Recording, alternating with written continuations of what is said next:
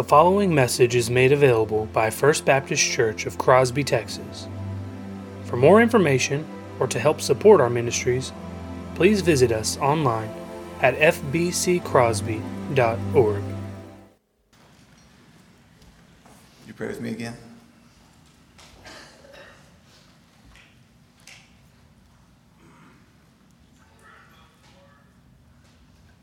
Father, there is um,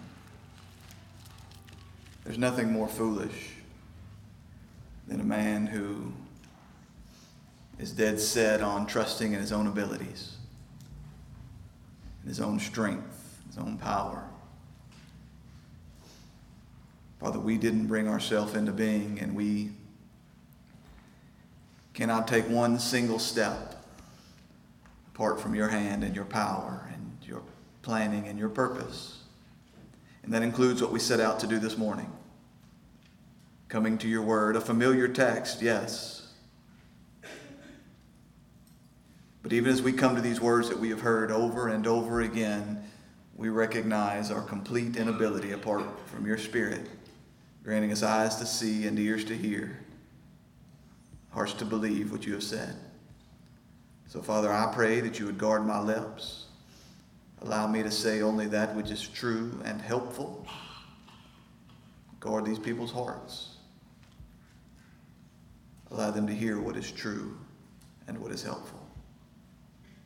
Father, we ask this for the sake of Jesus Christ our Lord. Amen.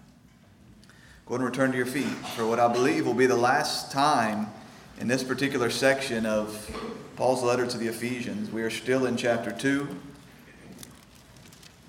verse 1 through 10. This is the holy, inerrant, infallible, sufficient, authoritative Word of God.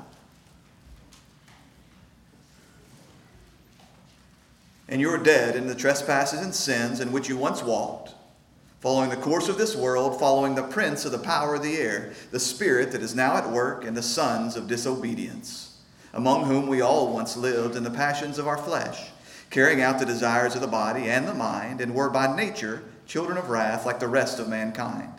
But God, being rich in mercy, because of the great love with which He loved us, even when we were dead in our trespasses, made us alive together with Christ. For by grace you have been saved, and raised us up with Him, and seated us with Him in heavenly places in Christ Jesus, so that in the coming ages He might show the immeasurable riches of His grace and kindness towards us in Christ Jesus. For by grace you have been saved through faith, and this is not of your own doing, it is a gift of God, not a result of works, so that no one may boast. For we are his workmanship, created in Christ Jesus for good works, which he prepared beforehand that we should walk in them. And all God's people said, Amen. You may be seated.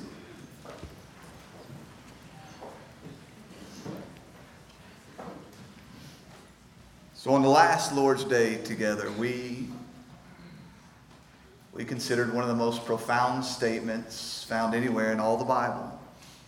If I can channel my inner Martyn Lloyd-Jones, I would say that this was the sublimest of Christian doctrine. The essence of what Paul thinks about when he thinks of the redemption of God's people, the very essence of gospel truth. Found there in verses 8 and 9 For by grace you have been saved through faith, and this not of yourself.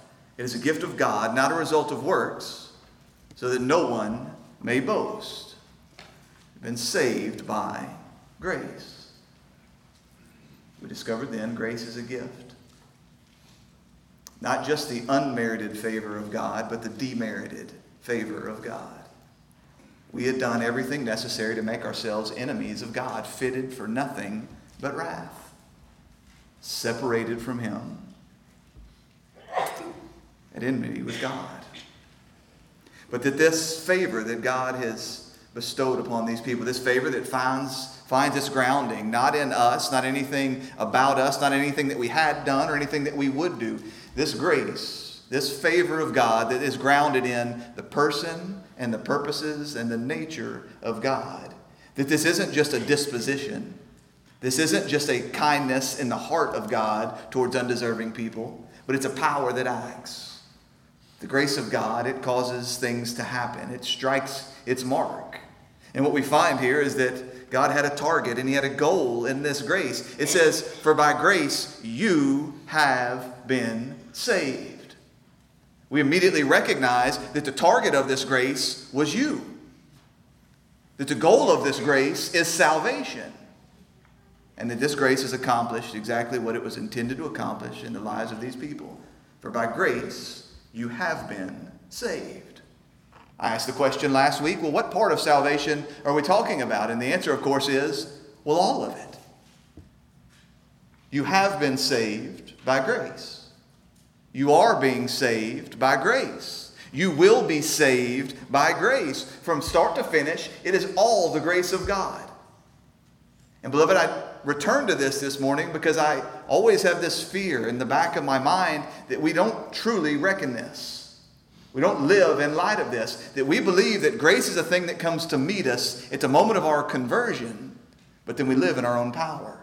That we graduate from the school of grace. We graduate from absolute dependence upon Christ. That yes, Christ Jesus must come and call me to life. He must raise me up and make me into something new that I can turn and trust in this gospel and be forgiven. That justification comes by grace, but that sanctification comes by works that I somehow move beyond the purposes and the plans of God. That somehow I get outside of His scope. That maybe I, there's a point at which the Christian looks to God and says, Okay, Daddy, I've got it now. Take off the training wheels. Beloved, they never come off. It is always of grace. Always the unmerited favor of God, not just in this lifetime, but in eternity. The saints who are around the throne in heaven today the saints who will be there around the throne in the new heavens and the new earth, we will all know that we are there because of one reason and one reason only the grace of God in Christ. There will never be a moment when we find ourselves in heaven mistakenly believing that we have earned our place here. Worthy is the Lamb who was slain. Why was the Lamb slain? You'll never forget it. The Lamb was slain because I'm a sinner and salvation. Everything from the beginning to the end, it can only be found in Him. It is by grace that you are saved, start to finish. But I need to circle back and make one more thing clear. Need to make clear to you that grace, despite what some people seem to believe and what many people seem to teach, that grace is not God lowering his standard for what it takes to earn his eternal blessing. God changes not. And God's standard is and has always been nothing short of absolute, perfect righteousness. The wages of sin is death. That's never changed. The way of eternal blessing is always absolute, unconditional obedience. That has not changed. But I'm afraid that for many people, we hear this phrase For by grace you have been saved through faith. And what we hear is, is that God comes to us in our sin, and He comes to us in our depravity, and He comes to us in our fallenness, and He comes to us where we've come so far short of His glory, and He says, Well, don't worry about it. That His love in some way constrains His holiness. That His love in some way changes who He is as the just judge of the universe. But that's not true. God's absolute standard of righteousness, it never, ever changes. He looked to Adam and Eve in the garden all those years ago. He looked to them and he said, You see that tree there? In the day you eat of it, you will surely die. Implicit within that is, if you will obey, if you will trust in me, if you will honor me and walk in communion with me, then eternal life will be yours. But they failed. But their failure doesn't change God's standard. Do you understand? Their failure doesn't change God's program. God is always and will always be the infinitely righteous and just judge of the universe. And his standard is a whole lot higher than I think we sometimes understand. It is infinite, complete holiness. So, what he requires of us, what he requires of man in order to enter heaven, what he requires of man in order to earn his eternal blessings, the kind of blessings that we've read about here that God has prepared for us in eternity. In order for a man to receive these blessings, he must fulfill all righteousness. And I'll remind you of what I said all those weeks ago that in order for a thing to be righteous, it has to be the right thing done in the right way for the right purpose. That's not original to me. You've heard many men say this, but it's healthy to call time, time out for a moment and to consider this. There have been many of times when you've done the right thing and you did it in the wrong way. There's been many times when you've done the right thing, you've done it in the right way, but you did it for the wrong purpose because the only right purpose is for the glory of God. And we must confess when we look at it according to this standard that all of our works, all of our righteousness is going to be stained at some level by sin because there's never been one moment when I did all that I did only for the glory of God. With a heart and a mind and a body and a soul and strength that was completely devoted to the love of Him. So again, I tell you, God's standard has not changed. What does it take for a man to enter into heaven? Infinite righteousness, complete and total holiness. This isn't just an Old Testament teaching. This wasn't a teaching that was left behind in the garden. You remember that Paul wrote in Galatians 3 3:10, "Cursed is everyone who does not abide by all the things written in the book of the law and do them. You are under a curse." Anyone who does not perfectly fulfill every last ounce of what God has commanded, he is under a curse. We know the result of that curse is eternal separation because no unclean, unclean thing can ever enter into the presence of God. Therefore, it will be cast once and for all into the fires of hell, suffering eternal torment. If you have not fulfilled every last ounce of righteousness, every last thing commanded in the book of the law. And we know that in Adam we already find ourselves guilty. That Adam was our federal head, Adam was our representative. He was the one that had the shot and he blew it, as would have you, as would have I that our representative blew it. Therefore, we were all born condemned. We were all born guilty and stained by sin and separated from God. And if that wasn't enough, following the passions of our flesh and the desires of our mind, we charged right ahead off into even more depravity. Christ Jesus comes to reveal to us the fullness of what this law meant. Because it's easy when we just keep it to doing the right things and we forget about it in the right way for the right purposes. When it's just about doing the right things, men can deceive themselves. We can have all the outward appearances of holiness, the kind of things that please God. And so Christ Jesus comes and he unfolds for us the fullness of the law, showing us its true beauty, but showing us the depths of what it demands and revealing to us that obedience isn't just in the lips, it's in the heart. Obedience isn't just in the hands, it's in the core of who we are.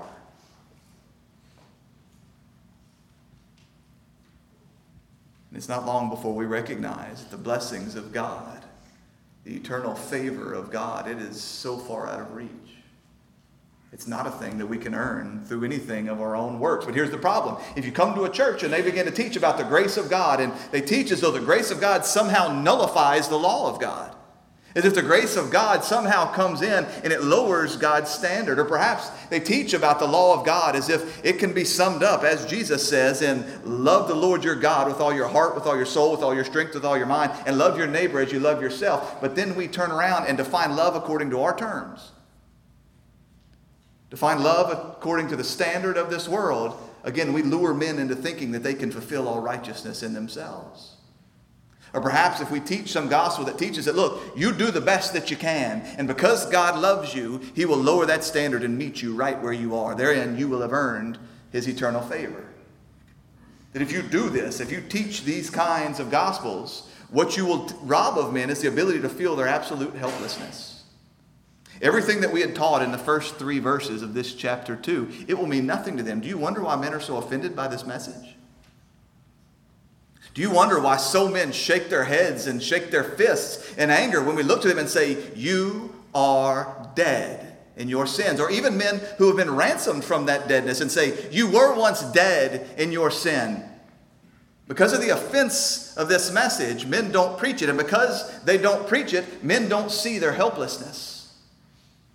You're not taken to the end of yourself to recognize if that's what God requires for eternal blessing absolute and infinite holiness, if that is what is required, not only to be spared of death, not only to be spared of hell, but to be welcomed into heaven as a child and a son, one who is beloved by God, then I have no hope. But if we don't preach these truths, they will never feel that helplessness. They will never come to the end of themselves. They will never learn to despair of their own efforts and cry out, if this is what it means, then I must have someone to come and set me free. if this is what it means, then I must have someone to come and be my champion, my hero, the one to fulfill it for me. Because man will always then believe himself to be free. Man will do things that we can do in the flesh. Man will do the kind of things that dead men can do, and they will count those things as righteousness. Now, again, I tell you, I recognize the offense of this message, the stumbling block. It's a rock of offense. Men would much rather hear that the Christian life is all about walking down an aisle and saying a prayer and then just doing your best, and God will receive your best is enough. that in love, God has lowered his standard. Hey, nobody's perfect, right? Men who come to the text that says that all have sinned and fall short of the glory of God, and they hear that as a mitigation for their sin. As if God had created man and said, Look, I see their failure, I see their frailty, and I'm being unrealistic in what I'm demanding of them after all. And so I'm going to lower this standard, I'm going to allow them in. I'm going to overlook their offense, I'm going to overlook their sin as if it had never happened.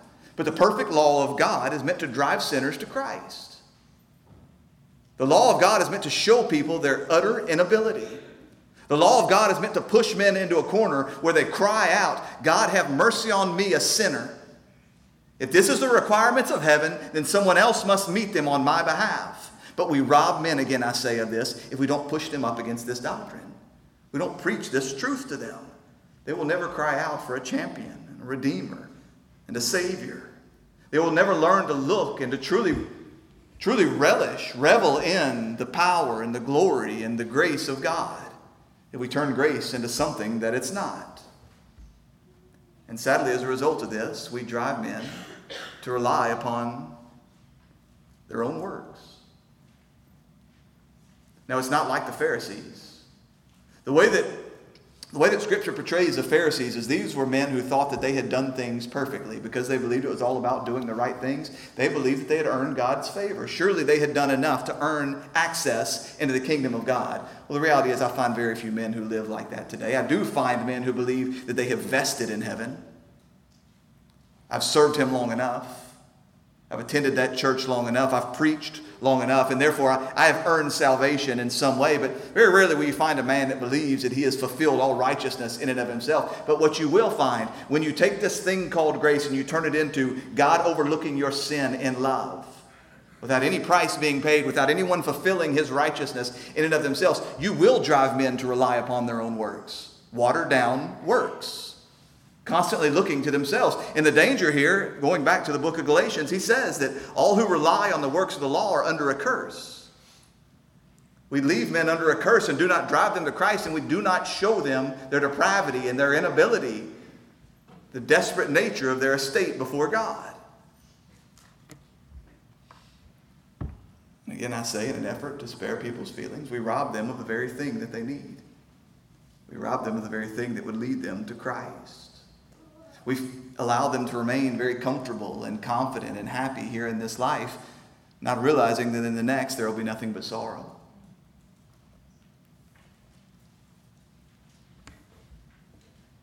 So we come here to this text and it says, For by grace you have been saved through faith. He goes down in verse 9 to say, Not a result of works. And so it is helpful for us at this moment and at every moment to look to people and remind them you have not been saved. You will not be saved. You are not justified before God through the keeping of one single law by yourself. There is not one work of righteousness that you have fulfilled that has earned for you any of God's favor. Do you understand? That your forgiveness, your justification, your adoption into the family of God, none of your works in righteousness played a role in this.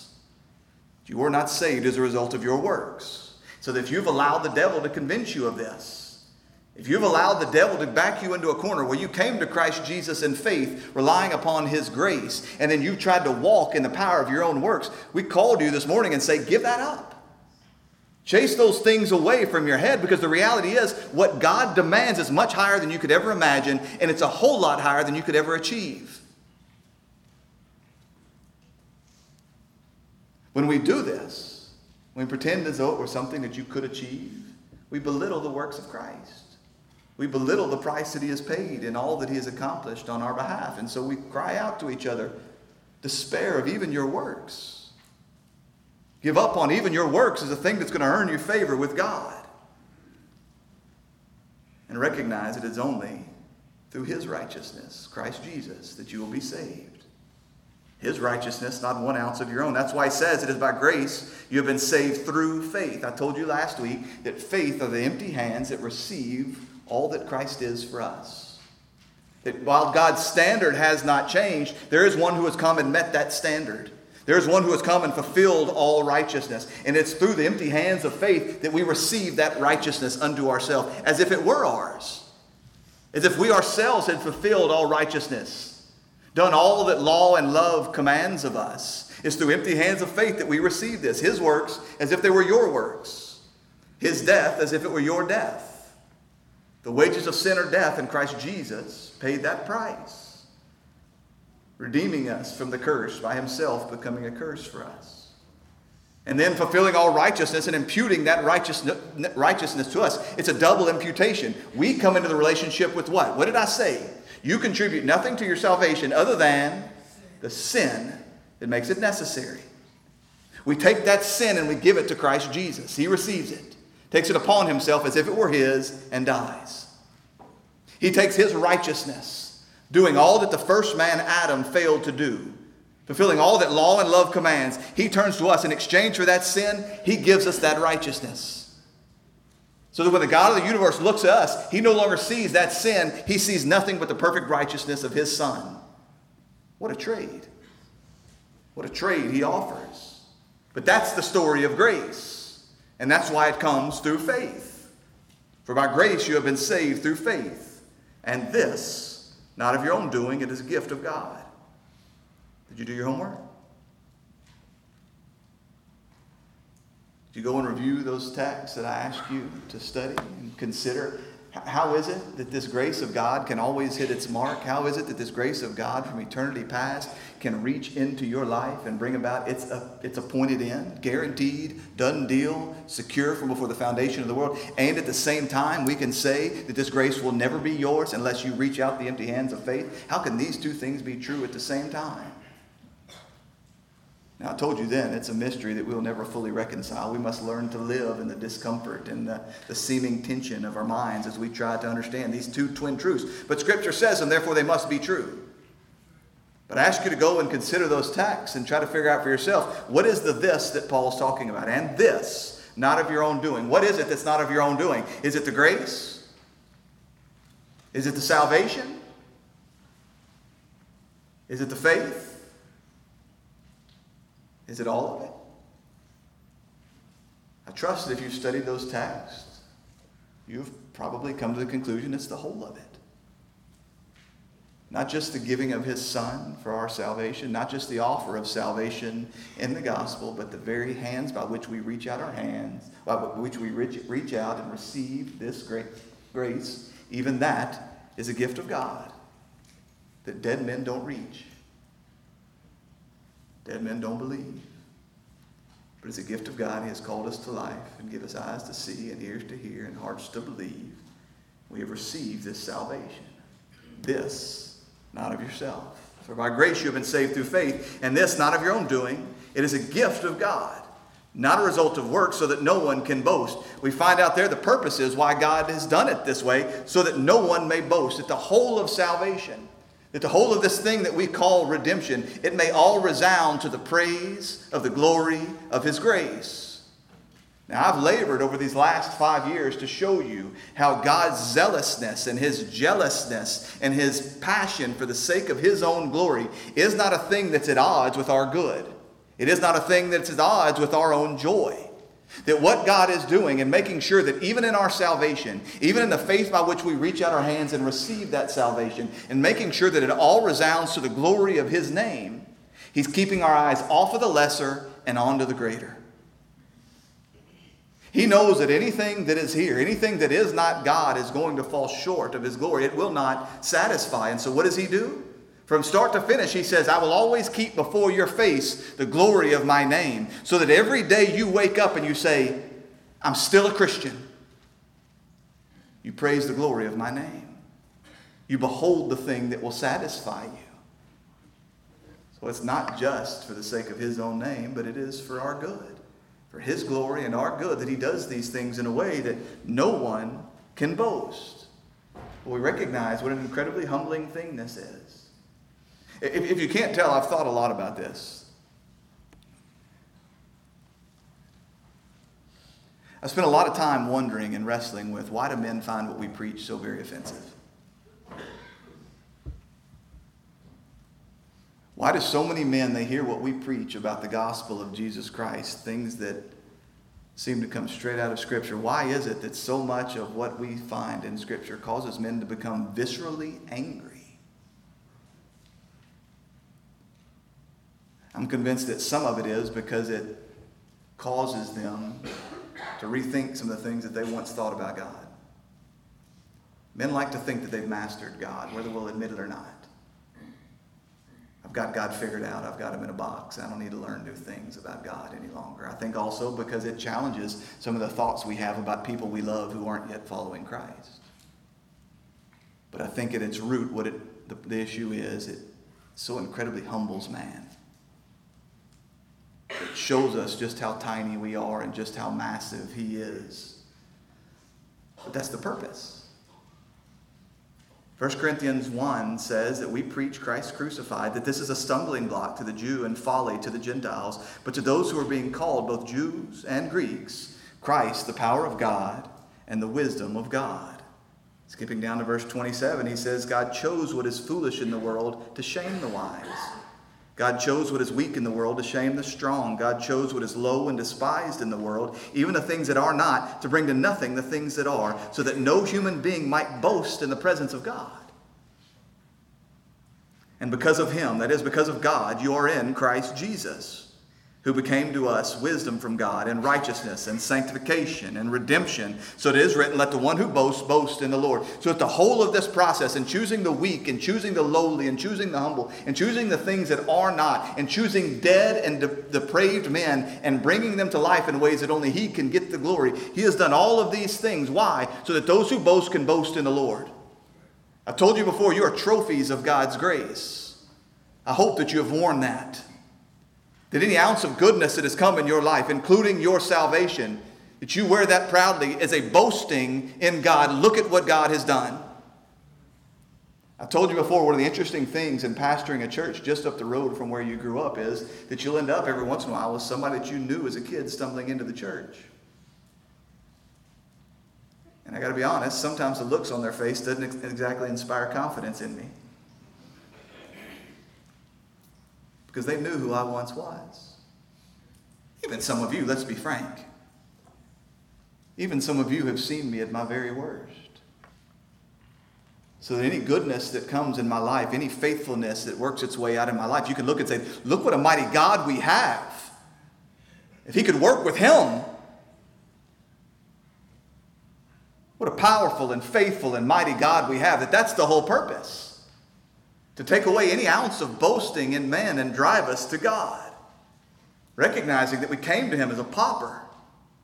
We came to Him. What does He say? You come like little children. What does this mean? You come childishly? No, it means you come like a child. What does a child have to offer? Nothing. Those of you with kids in the house right now, you know they don't contribute a whole lot. They're a negative on that side of the balance sheet. But you come to God like this. Nothing in my hands I bring, only to the cross I cling. I got nothing. I come like a child. If there's going to be anything good here, it's going to come from you. That we come to Him like a pauper and we keep walking like a pauper. And yet, all along the way, as He continues to work in us, people look and say, What a mighty God! What a gracious God! What a loving God! Who has poured the grace of God in Christ into this man who I once knew. You contribute nothing. The problem is, for many of us, many of us have grown up with this concept, this idea, this fear that if we teach men that they contribute nothing to their salvation, not just at the moment of Christ's death, not just at the moment of their conversion, but for the whole of their Christian life, that you don't just come to Christ with nothing, you walk on with nothing from your own hands to offer. That what's going to happen is men are just going to continue on in their sin. That's the fear, right? That's the fear of a pastor. If I get up and I look at people and I say, it's all of grace. It's all settled before the foundation of the world. He is leading you from justification all the way into glory. It is all of Him. The fear of pastors is then I'm just going to end up with a bunch of unholy people. Then they're going to feel like they just got a license to run around like wild dogs and keep sinning.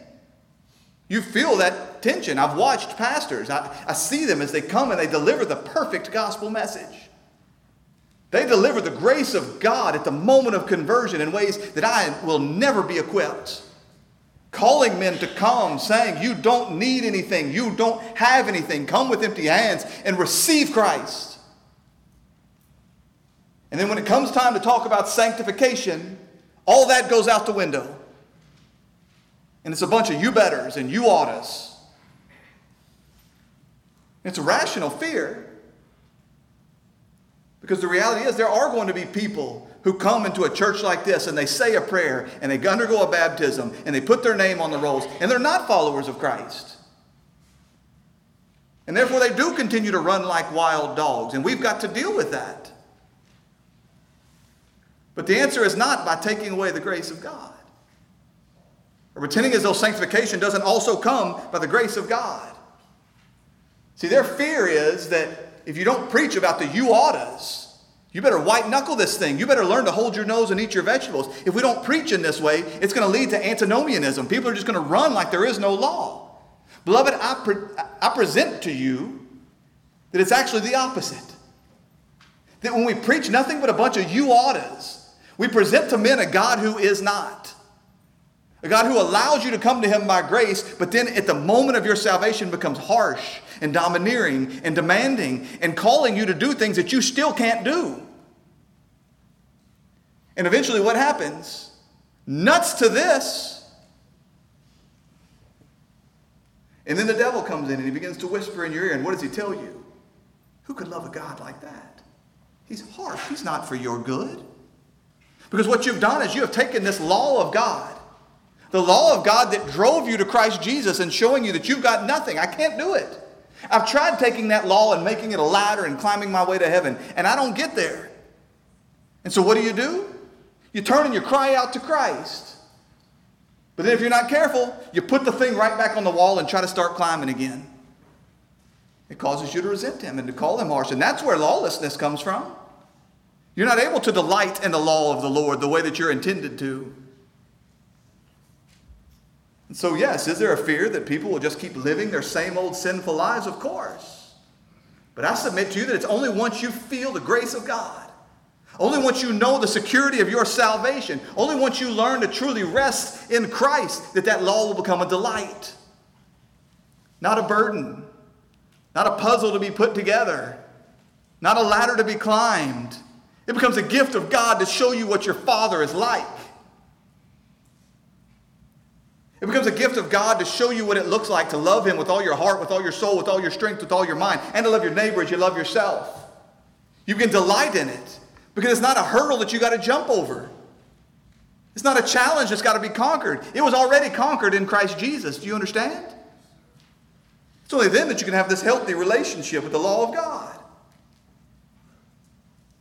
I remind you, church, that Mount Sinai came after the Passover.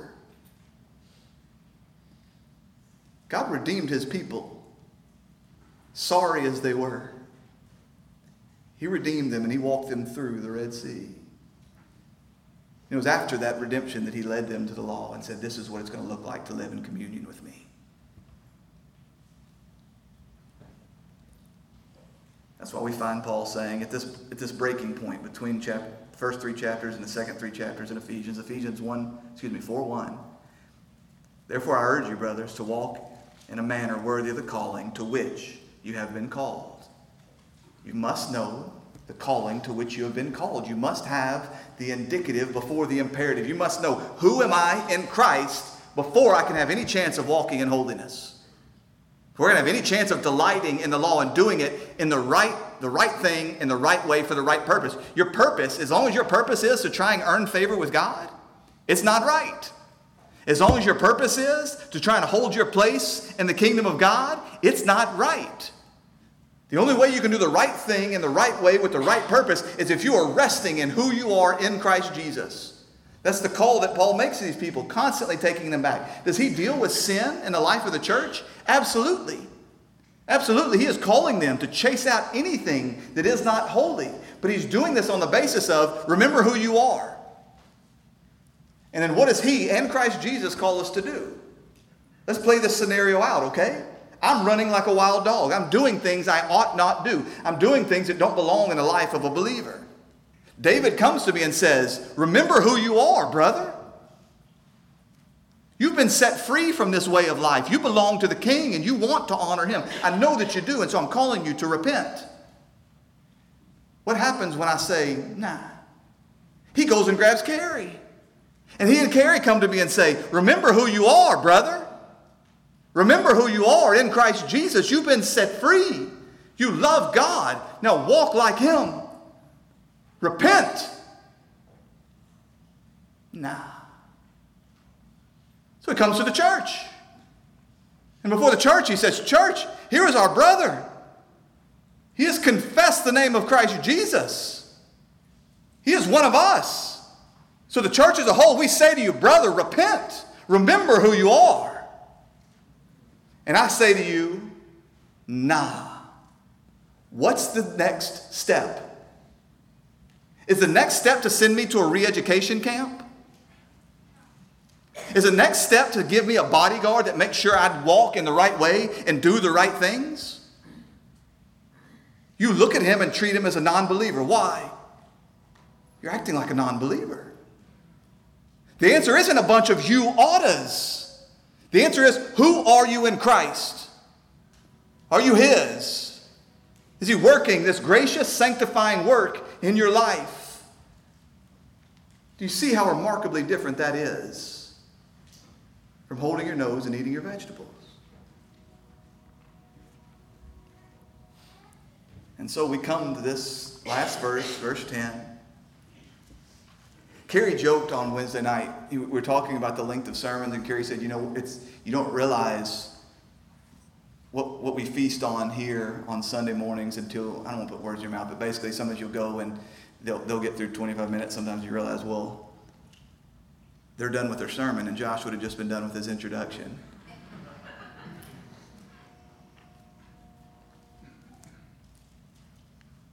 We come to verse 10. What he's telling us here is that you were not saved by your good works, but you are saved for good works. And even those good works are still the grace of God.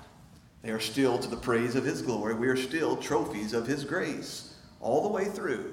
He's just got done talking about justification. Immediately comes to sanctification. For by grace you have been saved through faith, and this not of your own doing. It is a gift of God, not a result of works, so that no one may boast. For we are his workmanship created in Christ Jesus for good works, which God prepared beforehand that we should walk in them. This word for it ties it to everything that came before. So this is still a matter of why we don't boast. We don't boast in the justification. We don't boast in the sanctification. We don't boast at any point along the way. For, making clear to us that works will come, but they'll come in a way where we don't boast where we can't revel and boast in our own works. But it also comes in a way where we don't look to them as a basis for our salvation. See, he's telling us works do play a role in this thing. Works do show up in the picture, but don't get it twisted into thinking that these works had anything to do with your standing before God. This not only prevents us from trying to work for our salvation, it prevents us from falling into despair. I've talked to enough of you to know, and I know my own heart enough to know there's so many of us that look up and say, Shouldn't I be more holy by now? Shouldn't I be more like him by now? Well, this word prevents us from falling into despair because what does he say here? It says that we are God's workmanship. As best I could tell, this word is only found one other place in the entirety of the New Testament. This word worksman, workmanship. It can also be translated as handiwork. Now, we have this concept running all throughout the Bible, of course, this idea that everything that is was made by the hands of God. Psalm 8 3, when I look at your heavens, the work of your fingers, the moon and the stars which you have set in place, it's all of God. The handiwork of God, the hand of God is the creator and crafter of everything that is. What do I say when I stand right here with parents as we dedicate our children? I read often from Psalm 139 the reality He has formed you together in your mother's womb. He has knit you together, you're, that you're, you're secretly made in an intricate way, a delicate way. That the whole of creation, and especially man, that we are made by the hand of God. And then all throughout the Old Testament, reaching in to Paul's letter to the Romans, Romans 9, there's this picture of man as being like a lump of clay and God as being the potter that is making him. And you that ever messed around with it, I've not, but I've watched the movie Ghost. Any of you that have ever made, any of you that have ever made something out of a, not in a romantic way, but there's pressure that is needed, there's forming there is needed, there is delicacy there is needed, there's carving off that is needed. That we are the lumps of clay, that He is the potter, and He's making us for a purpose. That's the picture of man all throughout Scripture. Isaiah 64 8. O Lord, you are our Father. We are the clay. You're the potter. We are all the work of your hand. But he's not just saying here, he's not just talking here about the whole of humanity. Look, everyone is made once in Adam. You remember how God made Adam? One of my favorite pictures in all the Bible. He forms him out of the dirt. His dirt, by the way, didn't borrow anyone else's dirt. He forms Adam out of the dirt that he has made and leans down and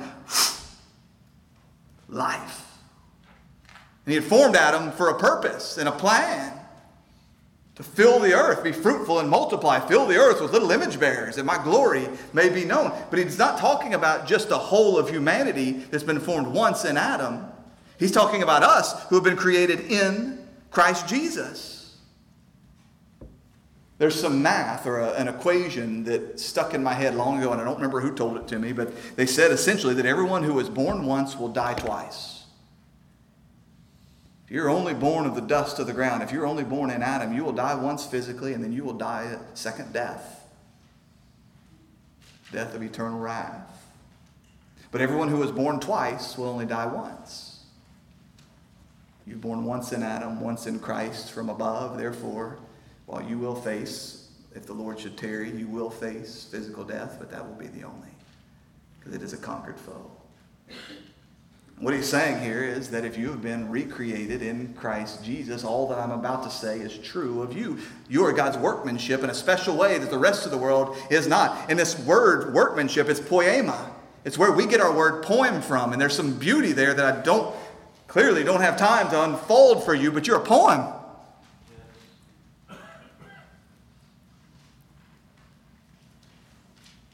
God is writing a poem called You.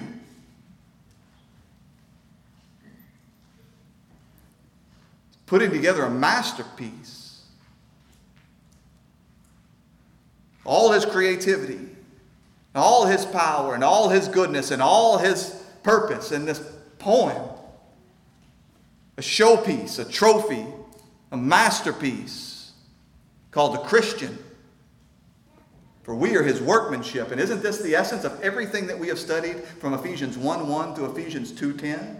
It is all of him. All by his hand. What does it take to make a Christian?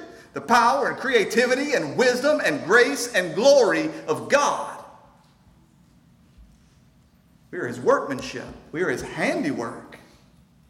And it's in Christ Jesus. And I just write these down quickly, but you'll find that the whole of this thing playing out in Christ Jesus. In election, Ephesians 1 4, he chose us in Christ, in Christ before the foundation of the world. In regeneration, he made us alive together with Christ. In justification, 1 7, in Christ, we have been redeemed through his blood, the forgive, redemption through his blood, the forgiveness of our trespasses.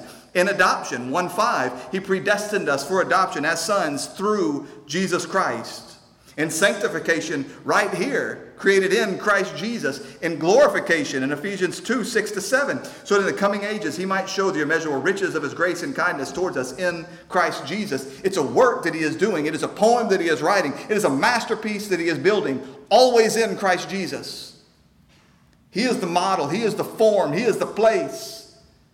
He's making you into the image of Christ. There is going to be there is going to be specificity. There is going to be differences. There is going to be character. God doesn't call you to Himself and then make us all a bunch of robots. That's the beauty of this body that He's building. He's, he's pulling funny people and not so funny people, and tall people and short people, and smarter people and slower people, and richer people, just people from all over. He didn't change who you are. He said, I've created you in this way, but now I'm going to put you in this mold in Christ Jesus that you may look like Him. Because you're His handiwork. Here's poem. You're a new creation. He uses the word created there. You notice he doesn't talk about just chipping around the edges. He doesn't talk about just learning some new habits and some new, new patterns along the way. He says we are created in Christ Jesus. Created. He says in 2 Corinthians 5:17, therefore, if anyone is in Christ, he's a new creation. The old has passed away, behold, the new has come. The old creation was broken and busted. That's all that Verses 1 through 3 told us you are a part, very much a part of that old creation. You loved the old creation. You loved the old ways. The whole world was on this path and on this pattern in opposition to God, and you fit like a glove. And so that you had to die. And now it had to come a new creation in Christ Jesus. That's what he says here. You're something new. By the powerful working hand of God, God's workmanship, his handiwork, a poem, his beautiful creation, all of this in Christ Jesus that we may be like Christ Jesus. You want to know what God's going to make you like? Look to Christ Jesus.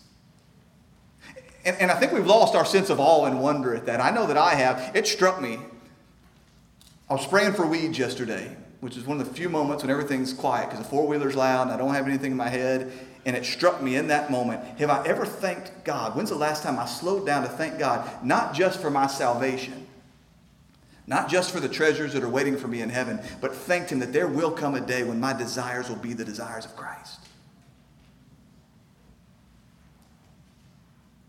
And I will look like Christ and speak like Christ and walk like Christ. When it reveals to me the fact that I've not thanked God for that in some time, it reveals to me that I'm a whole lot more comfortable with my old way of life than I should be and than I claim to be. We're his workmanship, created in Christ Jesus for good works, which God prepared beforehand that we should walk in them. You remember up in verses 1 through 3, it talked about our walking.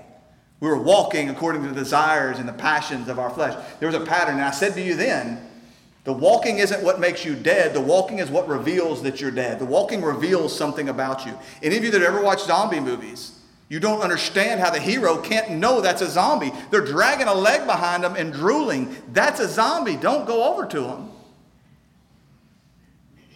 That the way you walk, your gait reveals something about you. It's the same here. The walk isn't what makes you holy.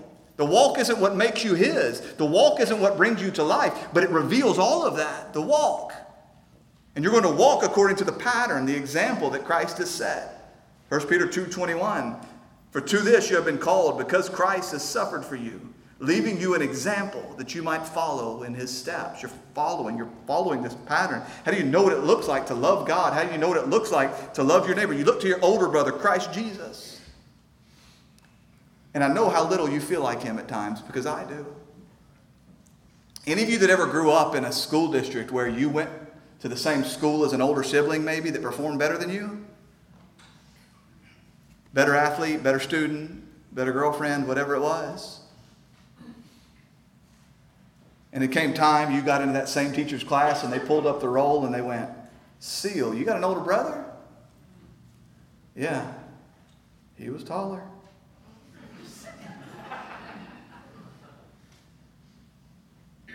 I know how often we feel like we look nothing like our older brother, and surely our father must be incredibly disappointed. We're the black sheep of the family if there ever was one. But I want you to look to the hope of what he's saying here. He is saying that we should walk in them. That should is an ought, that should is will.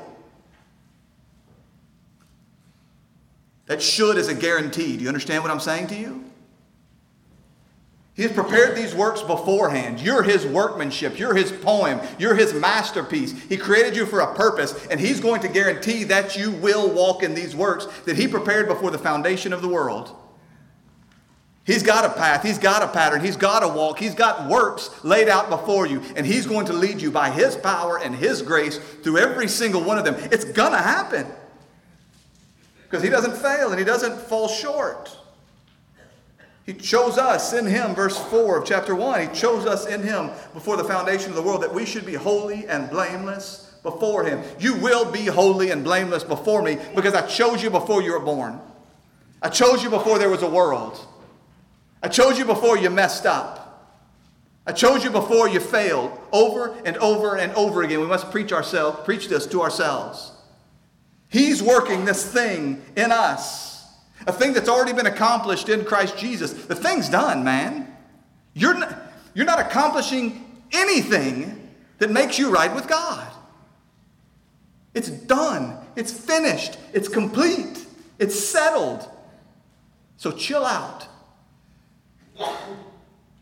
Chill out.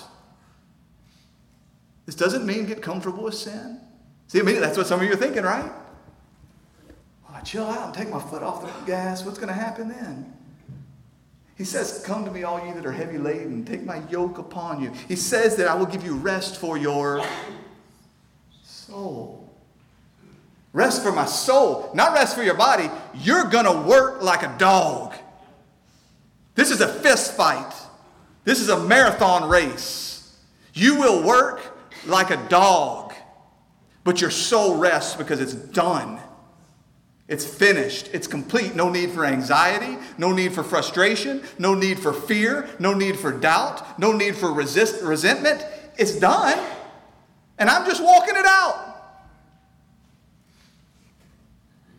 What a thing. So, how does he do this? I go quickly here. How does he do this? Well, one, Romans 6 tells us he sets us free from slavery to sin. No longer in bondage to sin. I told you that those who are not in Christ Jesus, those who are dead in their sins, they can't not sin. Everything you do is sin. You're a slave to sin, a willing slave to sin. Your will is to do the desires of your father, who is the devil. But the promise of the new covenant, Ezekiel 36, go home and read it, 36, 26. A new heart. I will give you a new heart. I'll put my spirit within you, and I will cause you to walk in my statutes. But it starts with a new heart, with a new desire and new affections. Go home and read Titus 2 11 through 14. He says, The grace of God has appeared for this, that we might become zealous for good works. Surely you know this. Surely you've experienced this in your own life, that things that were once an offense to you, what is, what is one of the things that, that causes me to, to have concern for a brother and to really want to slow down and have a conversation? When he comes to me, the way in my scenario I said David comes to me, David comes to me and says, There's this good work you're not doing. There's this good work that you've been called to. For the Christian ought to hear that and go, And I'm zealous to do it. Help me. He will make you zealous for good works, things that were at once an offense to you or scary to you. I will make you holy once sounded like a threat from God to me. Now it sounds like the most beautiful of promises. He says, I'll make you zealous. What does Jesus say in John 3 19? That the light has come in the world, and the world hated the light, and they loved the darkness because their works were evil. But everyone who loves the light, everyone who is in Christ Jesus, you will come to the light. Why? Why? Because you want the world to see that your works have been carried out in God. You want to put on display the things that He has done in your life. So He will cause you to delight in things that you once hated. He will set you free from sin so that you can walk in them. And then He'll work those things out. Hebrews 13 21. Now may the grace of, excuse me, now may the God of peace equip you with everything good that you may do His will. Working in us that which is pleasing in His sight. He works in us that which is pleasing in His sight. Isn't that what Philippians 2.13 says? It is God who works in you to will and to work according to his good pleasure. He gives you the will, then he gives you the working to walk in the things that please him. So that we can say, like Eric Liddell in Chariots of Fire, when I run, I feel the pleasure of God. God made me for this. God built me for this. It's Him that gave me the desire to run. It's Him that gave me the ability to run. And when I run, He smiles. What's a good work? It's not just things that happen here, it's running, it's raising your children, It's loving your neighbor. It's going to work and working like a dog to provide for your family. It's mowing your lawn. It's not taking up an offense. It's all these ordinary, everyday things that are done the right thing in the right way for the right reason. I want God to smile. I want to please Him. The things that I've done. And we know that, it, again, it will require great effort. What did Paul say? That I am what I am by the grace of God, but His grace in me is not in vain. On the contrary, I work harder than all the rest. You can look around and say, whatever grace this is that God's given me, I am working, I am striving, I am fighting, but it's not me, but His grace in me that causes the fight. I got to show you one last picture. I got one last picture. He, he does this through the working of His Word. Through the power of His Spirit and through the working of His Word, He's molding us, He's shaping us, right? In 2 Timothy 3, it says that the purpose behind this Word of God, that is sufficient for everything that we might need, that we might do these good works. He's molding us by the Word of God. He's molding us by His hand of discipline. But I want you to see this here. In Ephesians 5 25 to 27, he says, Husbands, love your wives as Christ loved the church and gave himself up for her that he might sanctify her, having cleansed her by the washing of water of the word, so that he might present the church to himself in splendor, without spot or wrinkle or any such thing, and that she might be holy and without blemish. The picture here is of the church as the bride of Christ. Christ Jesus coming, and by the working of his word, he is sanctifying us. He is washing us. He is removing every last stain, every last blemish, so that we might be pure and white and holy and clean because we are his. Then you fast forward to the end of the book and you get to Revelation 19. Then I heard a voice that seemed to be the voice of a great multitude, like the roar of many waters, and like the sound of mighty peals of thunder, crying out, Hallelujah! For the Lord our God, the Almighty, reigns. Let us rejoice and exult and give him the glory. For the marriage of the Lamb has come, and his bride has made herself ready. It is granted her to clothe herself with fine linen, bright and pure. What is he preparing us for? The marriage supper, that we may stand before him bright and holy and spotless and clean and pure. But the text goes on For the fine linen is the righteous deeds of the saints. Beloved, this working that He is doing in your life, this cleansing, this molding, this shaping, this purifying, this removing of stains, this getting rid of wrinkles and all spots, these good works that He is causing you to walk in, these are all to prepare us as a people for Him so that when we may stand before Him, we are holy and pure and a bride fit for a king. And the dress that we wear on that day, the fine linen that adorns us in that day, is the very work that He worked out in us in this life. Do you see it? So that every time you wake up and realize I'm still His, and you see before you one more act of righteousness, one more good work that He is leading you to walk in, you do it knowing that it makes Him smile. And you do it knowing that He's preparing you for Himself. Father God, we praise you and we thank you. I thank you for the promise that in Christ Jesus it really is finished. There's no work left for us to do to be made right with you. But we thank you, Father, that you don't leave us where we are, that you mold us and shape us and discipline us, that by the working of your word, that through the giving of elders and pastors and teachers and shepherds, that you're working in and through the local church to help shape and mold your people, to lead us in acts of righteousness. And so, Father, I pray that you would continue to work in us in that way, but help us, Father, to do them with a heart of rest and a soul of rest, trusting in all that you have done. Father, we love you, trust you, and we thank you. In Jesus' name we pray.